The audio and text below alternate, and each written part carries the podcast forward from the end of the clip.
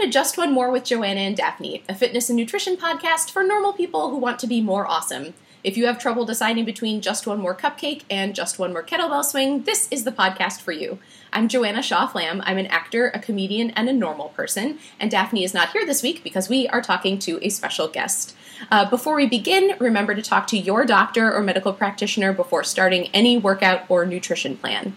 Uh, and I said we had a guest. Uh, welcome to Just One More, Amy E. Smith. Hi, Amy. Hi, I'm so excited to hang out. Uh, well, I usually start when we have guests with um, the question uh, Who are you and what do you do? Well, okay, let's see. What do I do? I do kickboxing sometimes. Oh, you mean, you mean in this world as my work. I, uh, so my name is Amy and you can call me Smitty if you'd like. Some of my very close friends call me that. And uh, so I work in personal development and sort of, uh, you know, I'm a life coach and communication expert. And really, what that looks like is kind of twofold. It is the internal piece of genuinely believing that your voice matters, believing in your own intrinsic worth, that I I matter, I I am valuable, and all of the things that you have to untangle inside of that. And then it becomes the external component of, okay, well, how do I then stand up for myself and establish boundaries? And how does that inform how I engage with other people? How do I have tough conversations with my in laws or uh, my spouse who maybe doesn't understand the way in which I want to caretake for my body or my spirit or whatnot? You know, how do you tell somebody that you don't? Uh, you don't want to go to their function or you're not interested or that something's offensive to you. And so those are really kind of the two major components of the work that I do in this world. Uh, and you, among other things, you in addition to your coaching, you also have a podcast. I do. I do. So I've been doing a show for we just hit six years, which is kind wow. of see, we have almost 300 episodes. I'm sure we will by the time this airs. And my adorable husband is my sidekick on the show. So I like to say he's the the Robin to my Barry Gibb, or the Robin to my Batman, or the Robin to my Howard Stern. You know, pick any of them. So many and, Robins. Yeah, exactly. So we we talk about a lot of stuff related to loving yourself, self doubt, perfectionism, people pleasing, all of those things that really are the behavioral roadblocks essentially from us speaking our truth and being vocal about our wants, needs, and opinions. So, and the podcast uh, and your website, I think, are both the Joy Junkie, which I right. love yeah, I figured, you know, in a society where we have all these addictions, right? We have food addictions, we have even healthy food addictions. I caught that amazing podcast episode.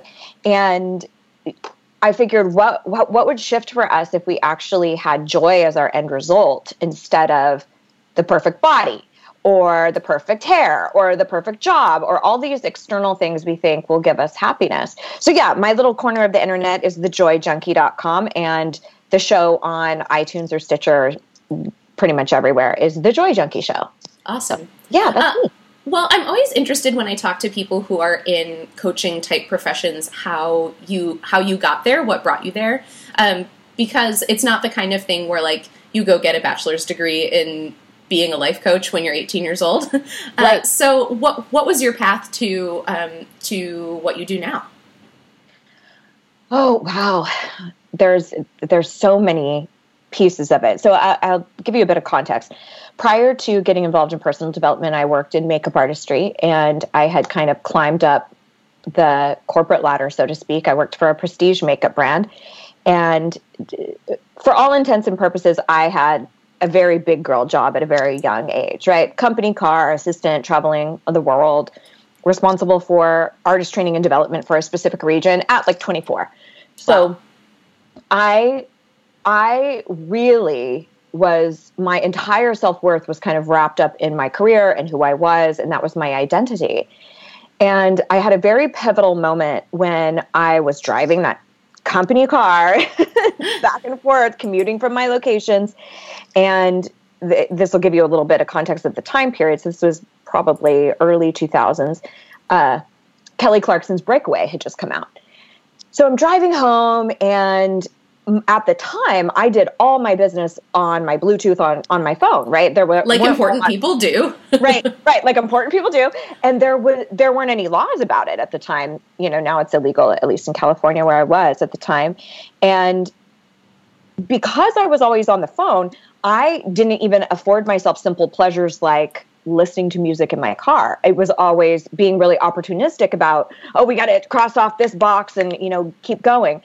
So at this particular point, I decided, you know what, let me just listen to the radio. So I listened to the radio. It's Kelly Clarkson's Breakaway, and it just hits me. Not only are the lyrics quite poignant about where I was at the moment, but, you know, because they're saying, I'll spread my wings and fly away, you know. But it dawned on me that it was the first time in probably a few years that I had even listened to music in my car. Wow. And I kind of went, okay, I'm in my early 20s and I haven't listened to music because I've been so down the rabbit hole of working my butt off. And I had this sort of quarter life crisis. I just start bawling and I'm scream singing like, ah, break, oh. And lashes, false lashes sliding down my face, rivers in my blush. I looked like the Joker. I, I, I get home my husband's like, "Oh my god, what happened? What happened?" and I remember, you know, kind of holding up my fingers and saying, "I am this close to completely losing all of who I am." And that was the impetus for me to start looking at this internal piece, right? This internal element of, okay, I've checked off all the boxes. I have this amazing marriage. I have this incredible career. And yet I have this emptiness and this void and I'm not happy. What's what's really happening here? And that was when I really got involved in personal development and my husband had felt so convicted actually at the time that he he, he had heard somebody on Ryan Seacrest or some some life coach was on on Ryan Seacrest and he came home and said, "I know what it is, babe. I know what you need to be doing. You've been doing it your whole life. You just haven't been paid for it."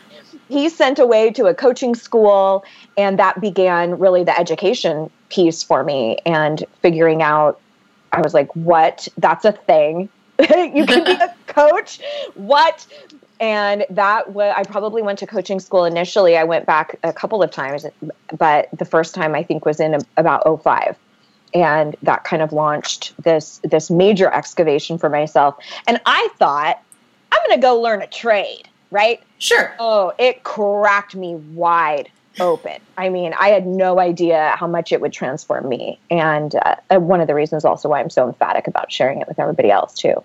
Yeah.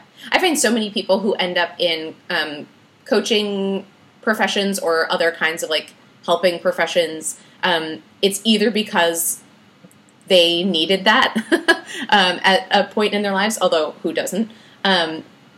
But that um, that something about their personal journey led them to a place where they were ready to uh, help give that to other people.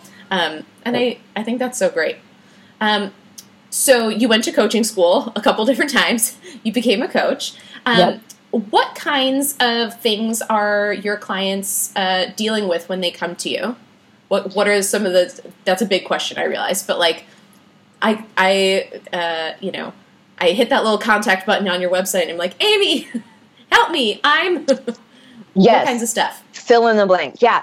I would say that there's there's a handful of things that people are are struggling with. I find that there are two major uh, criterion that people identify as. One is people pleasers, people who are highly, highly invested in the opinions of other people, and perfectionists. So and sometimes there's a legitimate amount of crossover but i do find that with with more of a perfectionist mindset it is i have to be all of these things in order to be valuable in order to matter in order to be worthy. And if i'm not there if i don't achieve all of these things that are at a ridiculously high bar i'm a failure. So you operate in this place where a majority of the time you're just straight up unhappy.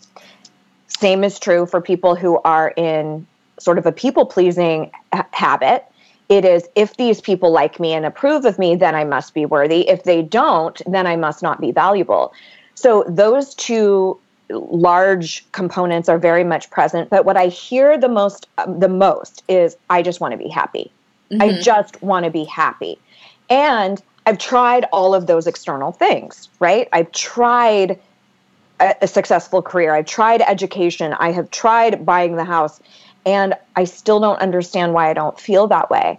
And so those are the that I'm not happy and that I just don't believe that I'm valuable. I don't believe that I'm enough. Enoughness, worthiness, constantly. Because that informs how we engage with the public. It informs the you know the things that we go after. It informs how we feel about our body. It informs how we feel about our health. All of that. Yeah. So, yeah. Th- that feeling of I'm not happy and I can't explain why, I think is in some ways like the condition of I don't know if it's the human condition or the condition of uh, you know people in my general demographic, but like you know, a lot of us I think feel like we don't deserve to be unhappy either because we um, yes. you know we have so much either you know generalized privilege or you know we've done really well at work or we're making enough money or we're lucky enough to have a partner. Um, yes. And I think uh, I think a lot of people feel like well you know I I don't deserve help or I don't deserve to be sad because I don't have quote unquote real problems. Um, but if you don't feel happy in your life, that's a real problem for you. Right. Well, and I think one of the huge pieces about this that we miss by and large in our society is is emotional intelligence and understanding what emotions are. So are our situations different? Is our context different? Of course. Is it different for somebody, you know, afraid of being bombed in Syria than somebody here who's you know, concerned that their champagne's out of stock? You know, of course, right? Eh, obviously, that's not a problem. But or somebody who's maybe can't pay, pay can't pay a bill. You know, that's different than your home being bombed. However, we might still be experiencing some of the same real emotions. You might be just as devastated losing a job as you are losing a child. You know, it might hit you emotionally as the same level of intensity because it's relative. So if we spend all this time comparing our scenarios and our situations and our circumstances, what we get is a is a big fat you're not allowed to feel. You're mm-hmm. you're wrong for feeling what you feel. But I think if we understand that we are always always allowed to feel what we feel and we're always 100% responsible for our actions, then it brings back a sense of personal responsibility. Like if your if your, you know, partner cheats on you, is it warranted that you're furious? Yes. Are you allowed to key their car or burn their clothes? No. You're still responsible for your behavior. I'm so sorry. I have to go fix someone's car. Uh, just or kidding. burn it or set it on fire, whatever. but I think we we tangle our emotions and our actions a lot, mm-hmm. and we are allowed to feel what we feel. Period. Totally. I think yeah. that's um, you know, uh, I don't know if it's fair to say it's especially true for women, but in terms of like my experience being a woman in society, I think often um, we grow up with this idea that we're not allowed to have feelings, and then in the process of um, owning our feelings, we um, can sometimes uh, go the other direction, which is I'm allowed to have my feelings and I'm allowed to do whatever I want based on those feelings, and that is part of my you know, personal freedom. And it's like, well, actually, like you're still a person in the world and your actions still have consequences. And if you're prepared to deal with those consequences, then great. But most of us are not prepared to deal with the consequences of keying an ex's car. Uh, and so, like, maybe that's right. a good thing to think about ahead of time. And it doesn't mean you don't get to be mad, but like maybe there's a middle ground. Um, I call that when yeah. self help goes wrong. When self help goes bad when you're like, I could do anything I want because I love myself so much. Like, no, no, no. You still have personal responsibility. mm-hmm, totally. Uh, well, the uh, main reason that I wanted to talk to you for the show is I wanted to talk about boundaries mm. um, because uh, we've never really talked about setting boundaries on the show, but I feel like it's a thing that gets talked about a lot in terms of like sort of the like self care, um, you know, uh, figuring out how to be a person in the world. But but it gets talked about in this like very sort of like shallow, flippant way, like set boundaries and stick to them. Uh, and right, I'll get right actually, on that. Yeah, it's actually um, hard to know like why is setting boundaries important. Like, how do I even recognize that I need to set a boundary? And then, how do I be a boundary setting person in the world while also, um, you know, like you said, not living in a world where I get to do whatever I want because uh, I love myself so much. right. Right. Uh, so, if what what are boundaries is a weird way to start that, but like, yeah, what what what kinds of things are we talking about when we're talking about boundaries? Well, uh, I'll I'll say first and foremost that it is a very very broad topic, and we can Mhm. talk about things like personal boundaries or boundaries of self. Uh, what I would say is the way that I describe it is essentially something in your life that you will no longer tolerate, or that you are saying this has to happen or this has to stop happening, and it could be something related to yourself. I because i deal so much in communication almost always i'm talking about boundaries externally with other people now if you want to figure out where do i need to establish a boundary the fastest way to figure that out is what do you habitually complain about? Most of the time if we're really upset with our partner our therapist gets an earful. Or if we're really upset with our mom our partner gets an earful. If we hate our boss our partner also gets an earful about that. So there most of the time if and, and i'm not talking about like a healthy clearing or a venting or an expulsion of energy. I think that's absolutely imperative. However if you are chronically complaining about the same individual and the same types of behavior and you have not done anything about it that's the key. Then what we're doing is we're locking ourselves into a place of victimhood we're saying i would rather complain than actually do something about my circumstance. So i will tell everybody else except the one party who can do something to change it. So that i would say would be one of the best places to start is start to take a little bit of an inventory of is there a person or an instance or a situation that i chronically complain about Uh, something that your listeners might relate to is perhaps they have chosen certain ways of, of healthy eating for themselves, but their in laws don't. So perhaps when you go, when your kids go stay with your in laws, you there's certain foods that you would really not want your children to consume and if there's a disrespect there it becomes it basically what's happening is it, it sends this message to you that what you care about and how you want to raise your children that other person is just blatantly disregarding it. Now most of the time they're not doing it from a place of malice Sure. which which is also why delivering a boundary has to come without malice. It has to come from a really beautiful place. So i would that's sort of how i categorize it. It's you know so if i were to use that example it would be you know here are the things that can't happen very specifically and we can talk more about the steps of it Mhm. uh, but that would be somewhat of an example Yeah, I think that's that's such a good way to um, help help us tune into like where we might need to do some boundary setting in our own lives. Is that like what do I complain about all the time? What am I always talking about with you know so and so, but I haven't addressed with the person who's actually involved. exactly Yeah, I think that's so smart.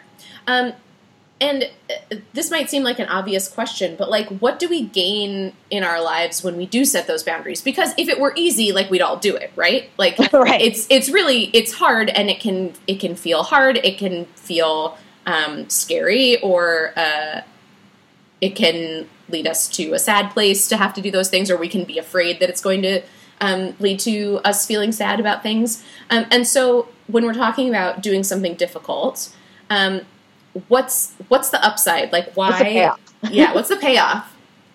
That's a great question because one of the things that I hear from people all the time is, "Oh, but I don't like confrontation." Sure. and I'm like, yeah, "Well, who does? yeah, who's like, oh, I can't wait. I can't wait. Nobody. We're well, eh, except for that one combative person that everybody knows. right. But there's also deep rooted issues there. But yeah, we have to get over this idea of I don't like confrontation. That is it's uncomfortable for all of us because what's happening is we're at odds with somebody who we would like to have favor with. We want a harmonious relationship at work. We want a harmonious relationship with our loved ones and our intimate partnerships. So I think that knowing that, first of all, that not liking confrontation is not an excuse because join the club. And then as far as the actual payoff, what I think gets overlooked here when we are constantly putting everybody else before ourselves, when we are constantly making sure that our best friend sees us in a specific light, or I hope my boss thinks that I'm the perfect employee, or my in laws think that I'm amazing, and we twist and contort our behavior in order to fit into that mold, the subconscious message that we are sending to ourselves over and over and over again is my wants, needs, and opinions just aren't as important as other people. It's everybody else first, me last. And that will inform everything in your life. That informs what you go after, what sort of things, how ambitious you are, because that informs your self talk right? If you have a self talk narrative that is saying, you know, you are allowed to consume what feels good for your system. You are allowed to do the type of fitness that feels good for your body. You are allowed to move and whenever, you know, you are allowed to do that and you receive opposition from somebody else. And you go, oh, well, gosh, but they're an authority and they, they know better. And uh, now you're discounting you and your thoughts and your opinions and your feelings. And when we do this on a loop with everybody in our life, no wonder we have self worth issues because around every corner we're nurturing this idea that everybody else is more important. Mm-hmm. That is the payoff. That is why we have tough conversations so that we can anchor into this idea that I matter, that my beliefs matter, that my opinions matter, that the things that I want in this world matter. And you know the execution of that is also extremely extremely important. Like we were saying you don't just to go i matter so i'm going to be in, you know a jerk to everybody who comes you know no no no. It's not about being adversarial necessarily but it's about that strong knowing and that being rooted in the place of confidence. But that only happens if you practice speaking up for yourself I think that's so related too to what you were saying earlier about that sense of like, I'm not happy and I don't know why. I think a, lot of the things that make us feel happy and fulfilled is feeling like we have sort of this, a core of beliefs and of self, uh, self worth that sort of helps guide us in our day to day actions. It, when we feel confident about the things that matter to us and we are living those values in the world, I think it, um, it makes us feel more satisfied and fulfilled because we have a thing that we're going after and we're matching it with our actions. And I think boundaries um, are a tool for living a figuring out what your values are and then b making sure that the way that you live in the world is in line with those things right you know and that's I, I love that you brought that up because most of the time we have the entry point of anger or frustration and anger is a secondary emotion right mm-hmm. so it's it's basically our most easily accessible emotion but almost always underneath there there is a deep seated primary emotion usually disappointment uh, a feeling of disrespect perhaps a depression shame guilt so if we look at these things that we are initially angry about like let's say we're angry at a boss usually what's underneath that is not just the anger it's the embarrassment or it's feeling as though there's a disrespect like that you're being micromanaged or you're not being heard. It's not just that you're you're upset. It's not just that you're pissed off. It's what that action is saying to you. But again it comes back to understanding emotion and we're not taught. We're not taught to feel. We're taught to shut it all down.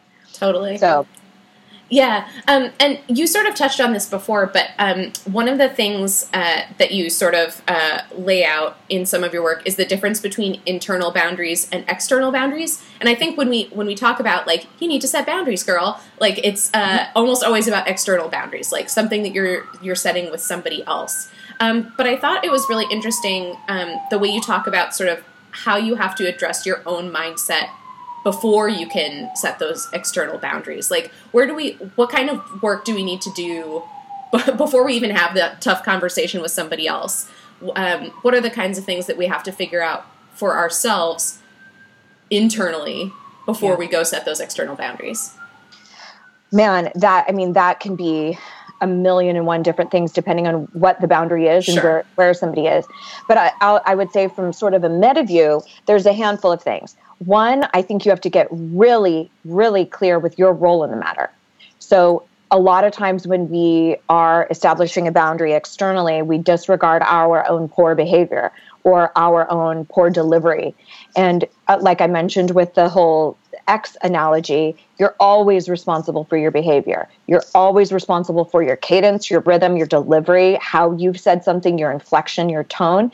And most of the time, we will write off our personal responsibility because we deem what the other person did as so egregious that it warranted me lashing out right so if your your partner forgot to pay a bill or if they forgot to pick up your kid or you, know, you know your parent said something really derogatory towards you and you lash out we rationalize our lash out. And we go oh no no. They deserved it though. If if only they were different. No you have to take radical personal responsibility. That's one key is understanding your role in the matter.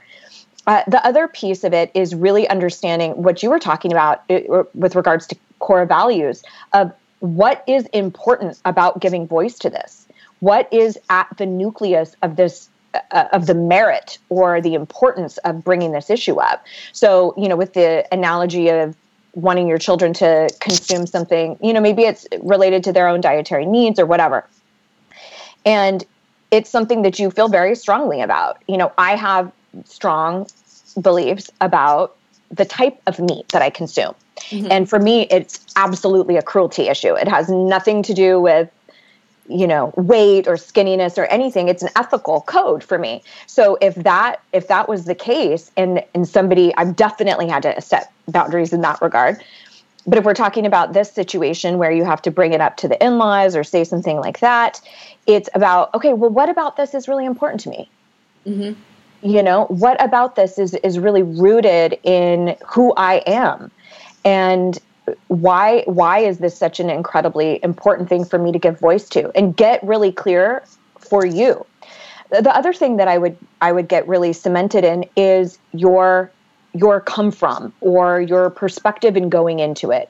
Because a lot of times we get so acutely focused on the, the receptivity and what the other person's going to say or do and so we go in kind of ready to fight instead of going you know what? My whole reason for establishing this boundary is to come from a place of solidarity solidarity with my family or to come from a place of optimum health or to come from a place of self-care or compassion love anything. I mean truly anything. You get to decide what your motivator is. But those are some of the things that i would get really clear on before you charge into a conversation. That's a great question.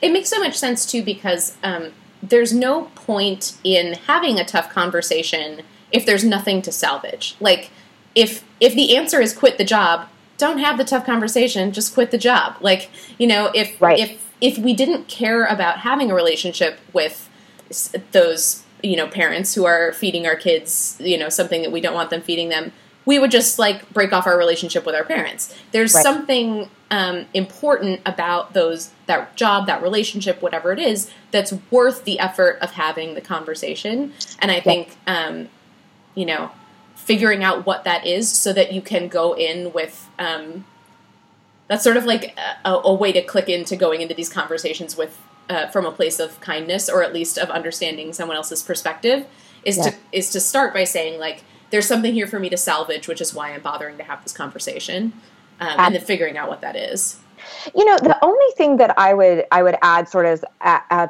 as a caveat to that is i do think that there are times when a boundary needs to be established where you don't really want to salvage the relationship. And I'll give you an example. Mm. But where it's important for you to speak up for you, a g- perfect example would be somebody who, uh, like sexual advances, something like that, where sure, you can just run away. Or mm. you can say, I need you to move away from me right now before I spray you with my pepper spray.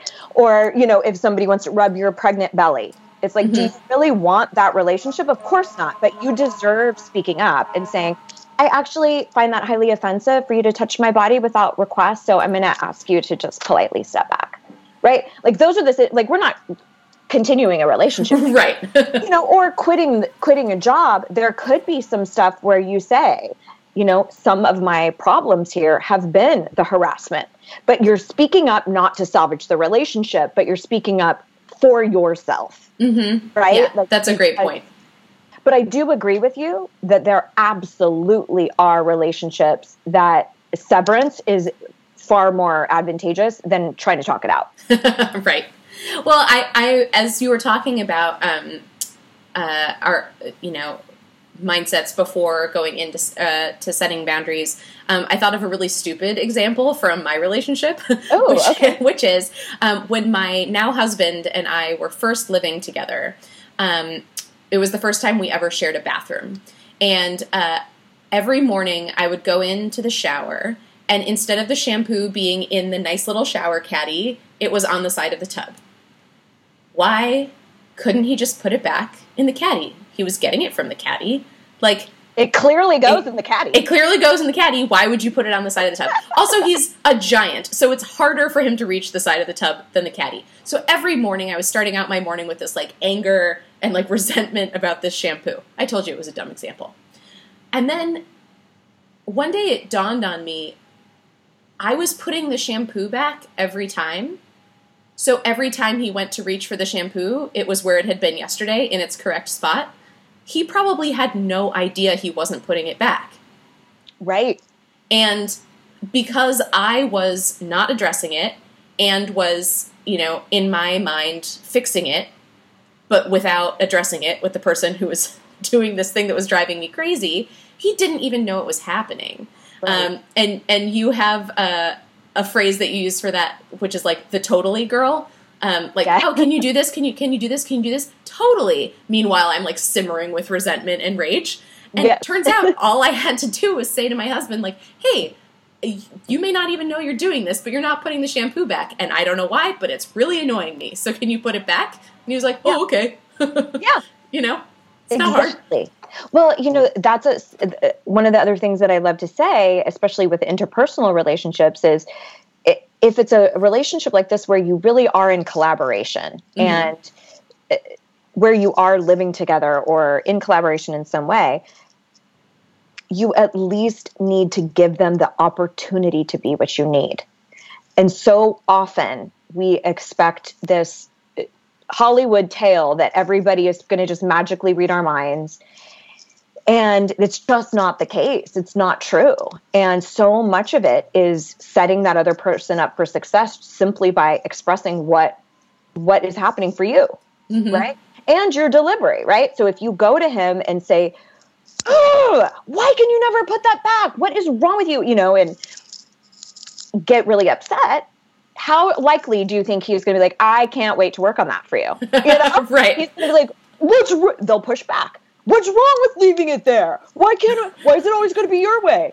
Right. All of a sudden, I've pushed him into defending a thing he does not care about at all, and like you know, didn't even know he was doing.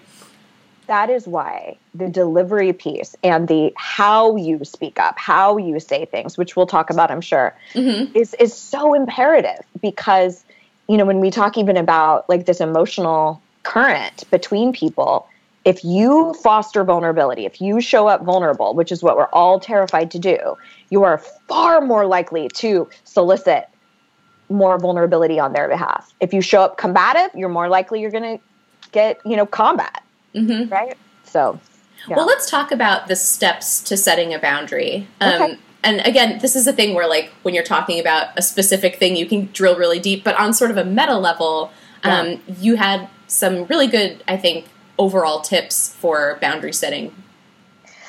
Yes, absolutely. So it's basically a three-parter and I will go into, you know, kind of all three of them. The first is deciding on the boundary and getting really clear. So this is where sort of that inventory of what are the things I complain about? What do I habitually not address that I'm upset about? Shampoo bottle, which by the way, that exemplifies I think a majority of domestic upset Yeah. Is it's these little things that we make up stories in our head about what the other person is doing deliberately Right. or you know yeah Yeah, it means he's So- not trying. It means he doesn't care about how I like things to be. It means he's not invested in keeping our house nice. It means, it means, it means. When really it means that, like, he's not awake and doesn't think about it. exactly not on his radar at all right so the the piece around decision and deciding on the boundary this is where i would highly encourage you to get very qualitative and quantitative meaning that there's a very definitive line if that boundary has been breached or not so an example would be if I'm using again the in laws thing, uh, if I know, and I don't have kids, so I don't, but I assume so many people do. But if you, let's say you really don't want high fructose corn syrup to be consumed by your kids. And again, I don't. I'm with you on. I don't think things are bad or good. I think you got you can very much decipher what you think is healthy for you. So anyway, if if that's the case, you would go to them and say, "Here's the specifics of my request. Here, here's this is what I will no longer tolerate." Or, uh, you know, I had a friend of mine who her in-laws told her, "If you leave your children with us, we are going to go have them baptized in our religion." You know, and would keep threatening and saying, we're going to impose our religious beliefs. And so she had to really put down a hard line boundary. So, something in that, as far as deciding and making it really crystal clear, is here's what I do not want any longer. I do not want them to, to be talked to about your faith. I do not want any mention of the word baptism. I do not want them to go to any specific uh, courses, classes, anything like that. So just where it's very clear if it's been breached or not, because that will come back in when we talk about number three. So, it, in another example, this is more so an example of uh, being really crystal clear communicator, not necessarily a boundary. But if you were to talk to your partner, like, oh, I just would really like a lot more romance in the relationship. Well, what the hell does that mean? Does that mean right? If they knew, you probably wouldn't have to ask does that mean you know he might think oh that means initiate sex more or oh that means she wants flowers more. And you're going no i just want you to actually do the laundry and leave a cute note on it right? Like right. whatever your perspective of romance is that's why the decision piece is really clear. So one of the things that that i will use is sort of the preface of the phrase here is what i am requesting. And that is where you can get really quantifiable. That's the decide part. Then you go into deliver which is actually having the conversation. Now, a lot of what we've talked about thus far has been your delivery and how you say something. One of the things that I think is really important with the delivery piece is to request the time to talk. So instead of going to your boss or your partner or your spouse or whoever and saying, like, we need to talk, to say like hey i've got some stuff i'd really love to run by you i'd like to get your thoughts on it again if it's a collaborative relationship and some things that I would like to share with you, things on my mind, something of that nature. When do you have time to talk? Because you're already st- setting up the conversation in a soft envelope, right? It's mm-hmm. really soft and it's not like, ooh, confrontation and then and then you go in to that conversation and start with gratitude. Thank you so much for always watching the kids. Thank you so much for taking the time to talk with me. I so appreciate you just having a little bit of an open mind. I know we have some differences of opinions about things. It means the world to me. In psychology they call it a soft startup. You're softly entering in versus hard which again is vulnerable. It's vulnerable to softly start in and one of the easiest ways to do that is gratitude. And then you simply say, here's what I'm noticing, here's what's going on, and here's here's my request. Here's how it lands. Here's how your behavior lands. So instead of saying you do this, you do that, you do this, it's you know, we have mentioned these certain things that we would really appreciate if you wouldn't talk about baptism around the children. And it just seems as though that's been brought up over and over and over again.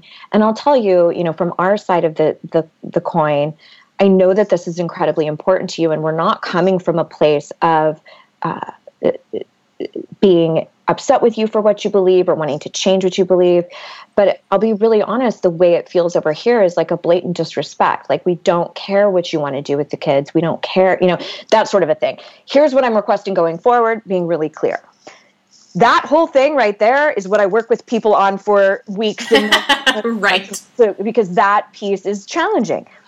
And then finally, the third step is to enforce it. And I think so much of the time we think, okay, if I had this tough conversation, if I got the guts up to do that, oh, cool, I'm all done. But in reality, most people in your life are going to test the boundary. They're going to see if Joanna really means it. Do you really mean it?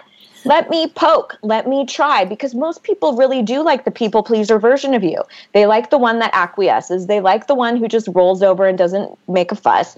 So the enforce piece is coming back to the boundary and saying, Hey, mom, you know how we had that discussion a while back? Hey, partner, remember when we were talking about blah, blah, blah. And it's basically saying, I really meant it. Hey, remember that? I really meant it in a really soft way.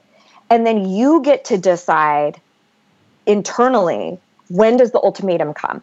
When does it, how many times am I going to enforce this before I, I really do something about it? How many times am I going to enforce this with my adult child before I actually have them police escorted out of the home and kick them out? Right? Like, when mm-hmm. does it come a very serious consequence? But I don't think we have to get to ultimatum status nearly as much as we think we do because yeah. I think what most people do is they go, okay, either I work on this or I abandon the relationship and I just or I hide hide underneath things and just don't ever deal with it. And we usually choose something that perpetuates our suffering. Mm-hmm. Yeah. Well, I was thinking of a, another um, family example that I would bet is an issue for a lot of our listeners, which is um, dealing with family, especially like parental commentary either about our weight or appearance or the weight or appearance of our children.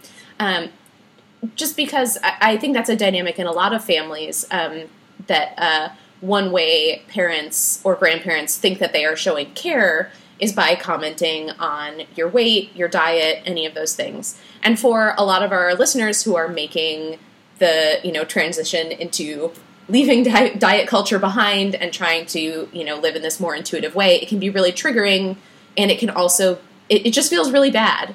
Um, and so I can imagine a situation where uh, someone says, "Okay, I need to set a boundary about, um, you know, my mom commenting on my weight."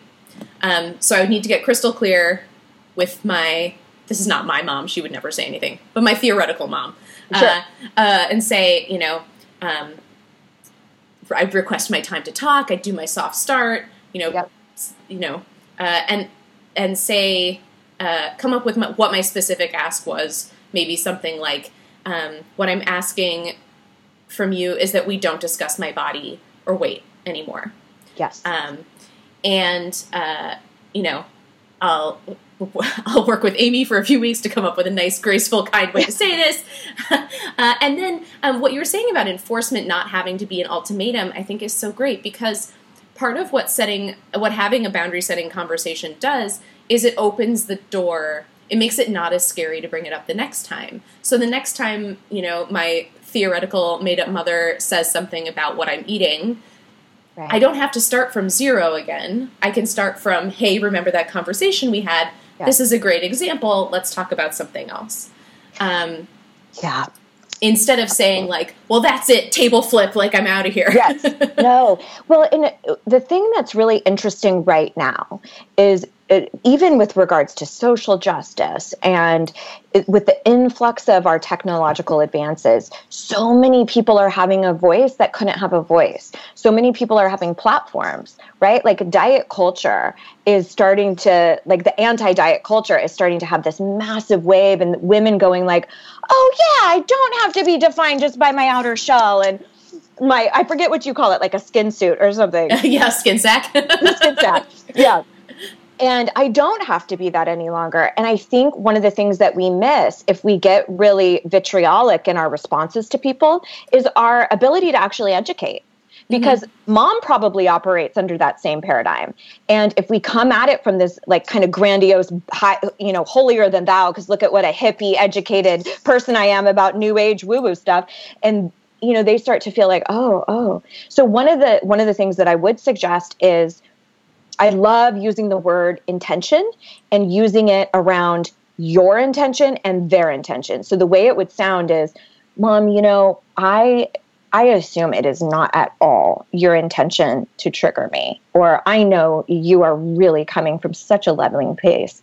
But I, I really, if the tables were turned, I would want to hear how some of my words are landing for you. So I, I hope you can really hear this because I'm really genuinely coming from a place of my intention being to c- keep us closer or c- to connect. So when you do that, it tends to go like, oh, oh, she cares about this relationship.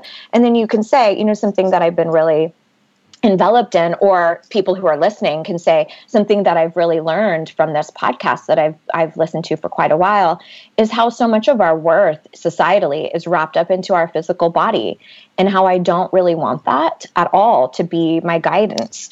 So here's what I'm requesting.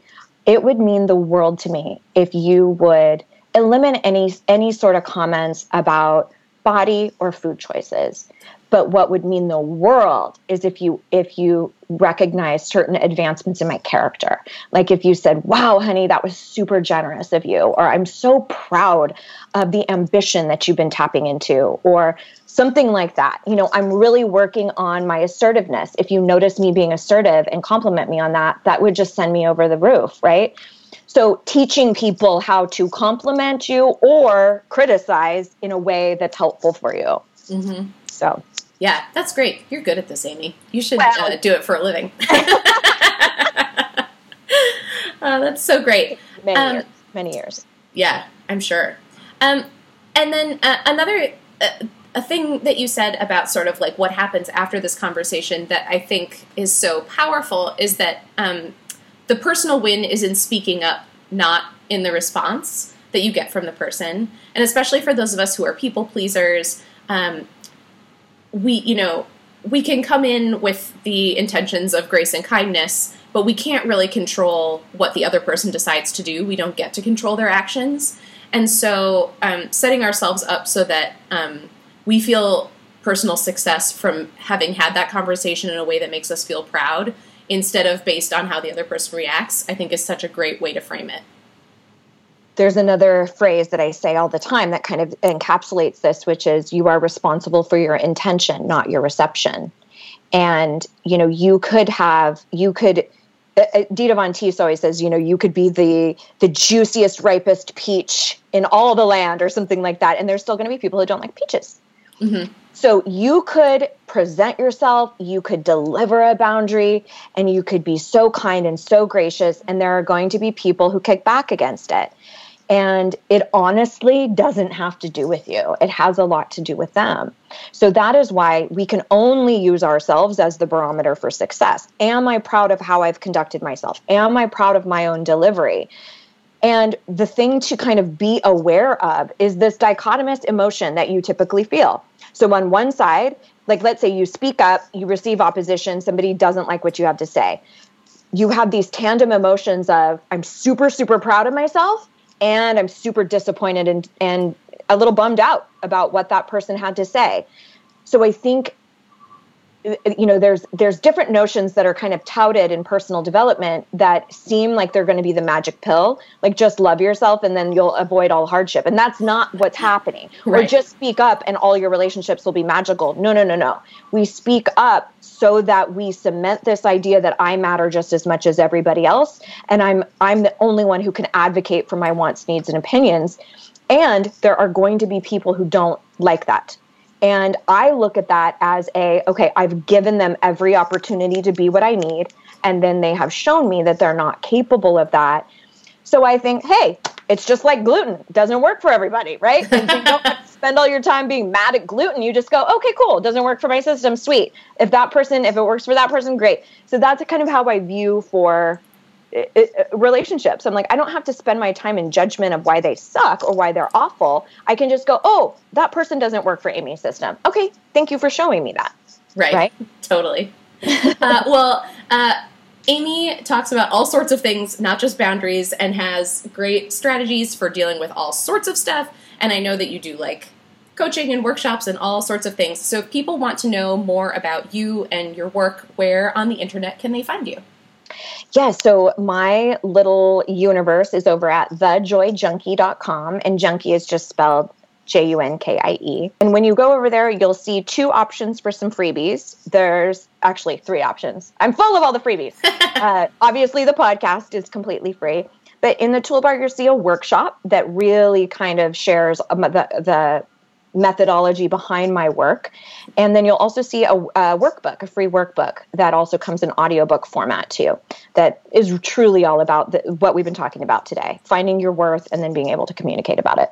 Awesome. And I'll link to all of that stuff in our show notes so that people can find it easily.